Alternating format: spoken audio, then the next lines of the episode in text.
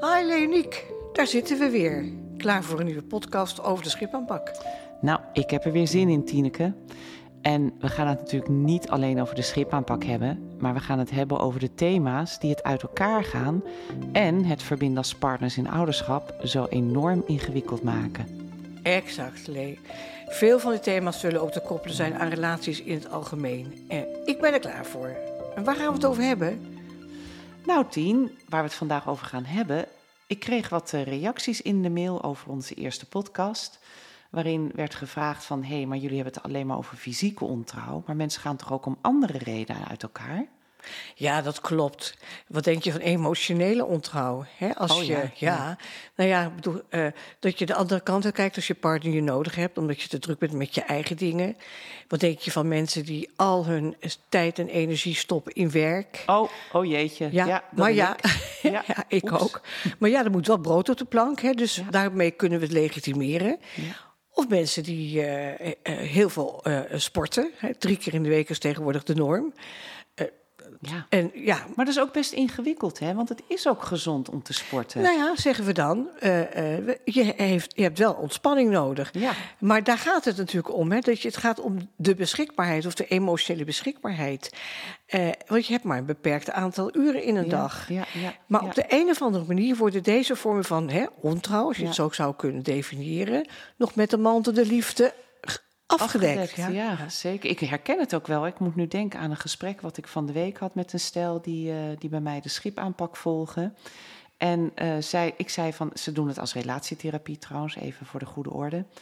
En ik had hen de opdracht gegeven dat zij moest ook eens gaan praten. Even moest klinkt natuurlijk zo onaardig, maar zij is wat lastiger in het vertellen over zichzelf. Dus ik zei, hebben jullie dat gedaan? Nou ja, zei ze, hij had dan heel erg zijn best gedaan dat zij wel zou gaan praten. Maar ja, zei ze, weet je, dan is het 8:00, dan liggen de kinderen op bed. Dan ben ik moe. En dan dacht ik, nou, laat maar zitten hoor, een ander keertje weer. En zo sluipt het er denk ik in, hè? Ja, en dat is ook heel herkenbaar. We zijn natuurlijk op het ogenblik ontzettend druk. Vooral die jonge gezinnen. Hè. Er moet van alles. Je moet je opleiding verzilveren. Je moet carrière maken. Want dat doe je natuurlijk in de bloei van je leven. Zijn de carrièrekansen het hoogst. Kinderen opvoeden. Je moet 3 keer in de week sporten. Je moet met je vriendinnen iets, met je vrienden iets. En je moet ook nog op school van alles met de kinderen. Je moet ook vooral verantwoord koken. Oh ja, daar gaat ook veel tijd in zitten. Ja, maar die druk is ook immens groot. En dan komt die relatie ergens onderaan te bungelen. Ja. Niet zo gek, maar ook omdat mensen denken, dat pakken we wel weer op. Weet je? Dat komt wel weer als de kinderen groot zijn, hoor ik ook heel vaak. En je wilt elkaar niet claimen, want je denkt, hij of zij heeft toch ook recht op de ontspanning? Ja. Ja, die hoor ik ook constant. Ja. Maar ondertussen gaat er wel een soort eigen leven leiden. Want dan wordt het wel kwalijk genomen dat hij op zaterdag de hele dag op de voetbal is. En dat zij daar die tijd niet voor zichzelf neemt. Ja, dan gaan ze elkaar bevechten maar jij hebt 3 avonden en ik wil ook. Ongeveer. Nou ja, en wat mij ook opvalt is dat het best ingewikkeld is voor, misschien wel met name voor moeders, maar daar wil ik een beetje voorzichtig mee zijn, maar daar hoor ik het wel het meeste van, om ook een oppas te regelen, om samen iets leuks te kunnen gaan doen, om te investeren in die relatie. Is dat iets wat jij ook herkent? Ja, nou, ik denk dat vrouwen daar wat meer initiatief in zouden kunnen nemen, maar die hebben toch van nature, durft ook bij niet te zeggen, toch wat meer en vaak een wat verzorgende rol. Hè? De zorgklieren bij vrouwen gaan al aan de slag als je er naar wijs bij wijze van spreken. Ja. Dus inderdaad, maar goed, er ligt uiteindelijk een beide verantwoording in het aangaan van dat soort dingen. Maar, en dat is natuurlijk ook wat er binnen relaties gebeurt. Dus een continue wisseling tussen autonomie en verbinding. Hè? Je wilt elkaar ook niet claimen, maar als je elkaar te veel claimt, dan raak je ook die verbinding kwijt. Ja. En als je te autonoom bent, dan raak je ook de verbinding kwijt. Ja. En zelden zullen mensen binnen een relatie op hetzelfde moment behoefte hebben aan autonomie of die verbinding. Op hetzelfde moment. Ja, en dan denk ik weer, dat gaat dus ook allemaal over goed met elkaar communiceren. Het is natuurlijk zo'n verheven woord geworden ondertussen. Maar als je dat soort dingen niet uitspreekt met elkaar, dan wordt het denk ik ook ingewikkeld. Ja, dat zou ideaal zijn. Maar als de relaties aan gaan schuiven en er komt gedoe... Ja. Dan wordt het ook een kwetsbaar onderwerp hè, om het erover te hebben. Dan zullen de verwijten over elkaar eerder de boventoon voeren... dan het gesprek, ik mis je. Dat wordt als een verwijt opgepakt. Jij bent nooit thuis. Hè? Ja. Terwijl eigenlijk de onderliggende boodschap is...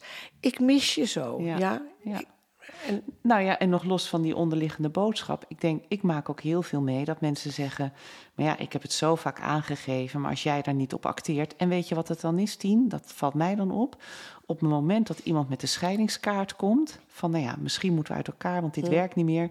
dan opeens worden ze wakker geschud en gaan ze zien wat ze hebben laten liggen. Ja. En dat is vaak te laat. Waarom nemen we elkaar als partners niet serieuzer? Daar zouden we ook wel weer een hele podcast over we gaan slordig maken met elkaar om. Ja. We gaan veel slordiger met onze relaties om dan met onze collega's en onze vrienden. Gek inderdaad. Genoeg. Ja. Dat is leuk dat je dat zegt, want ik herken meteen... je hebt altijd het gevoel dat je daarin moet investeren... en dat die relatie, dat loopt wel. En hoe vaak zeggen wij niet tegen elkaar... dat veel scheidingen voorkomen hadden kunnen worden... als mensen eerder in de gaten hadden waar het ging wringen. Ja. En vanuit de moedeloosheid en de verwijten en het gedoe... gaan mensen maar uit elkaar. Ja. Want ze weten vaak niet meer hoe ze elkaar moeten bereiken. Nee, dat is het. Het is niet omdat ze niet meer met elkaar verder willen... maar ze weten het gewoon niet meer. En dan natuurlijk, dat vind ik ook altijd... als ergens een optie gaat lonken aan de horizon... dan ga je die ook gauw idealiseren. Dan denk je, dan wordt het veel fijner... en dan heb je misschien vrienden om je heen die gescheiden zijn. Dan denk je, dat wil ik ook wel. Die gaat ook lekker uit. Ja, leuk weer vrij leventje. Maar het is natuurlijk helemaal niet zo leuk. Hè? Ja, en als ze dan bij ons zitten... Hè, in het gunstigste geval, als ze die therapie toch nog gaan doen... en het gesprek vindt plaats... wat allang veel eerder had plaats moeten vinden... dan staan ze elkaar met verbazing aan te kijken van... ik heb het nooit geweten. Ja, hè? Dus veelal zijn scheidingen te voorkomen. En ik hoor nu meteen, en daarmee gaan we afsluiten... ik hoor nu meteen de vraag bij de luisteraar... maar als mensen uit elkaar zijn en ze doen die SCHIP-aanpak... komen mensen dan weer bij elkaar? Ja, dat komt ook vaak voor. Niet als er nieuwe partners in het spel zijn, dan vaak niet... maar wel als de beiden nog geen andere partner hebben... dan zien we dat wel vaak gebeuren. Ja, en dat is dan, gebeurt dan om de reden die wij net noemen... Hè, dat het gesprek eindelijk wel plaatsvindt... en mensen realiseren wat ze aan het verliezen zijn... zonder dat ze het in de gaten hadden. Ja, en dat er weer een nieuwe verbinding ontstaat. Dat is ook zo mooi. Nou, ik hoop dat we hiermee tegemoet zijn gekomen aan de vraag van... maar mensen gaan toch ook om andere redenen uit elkaar... en volgende keer gaan wij weer verder.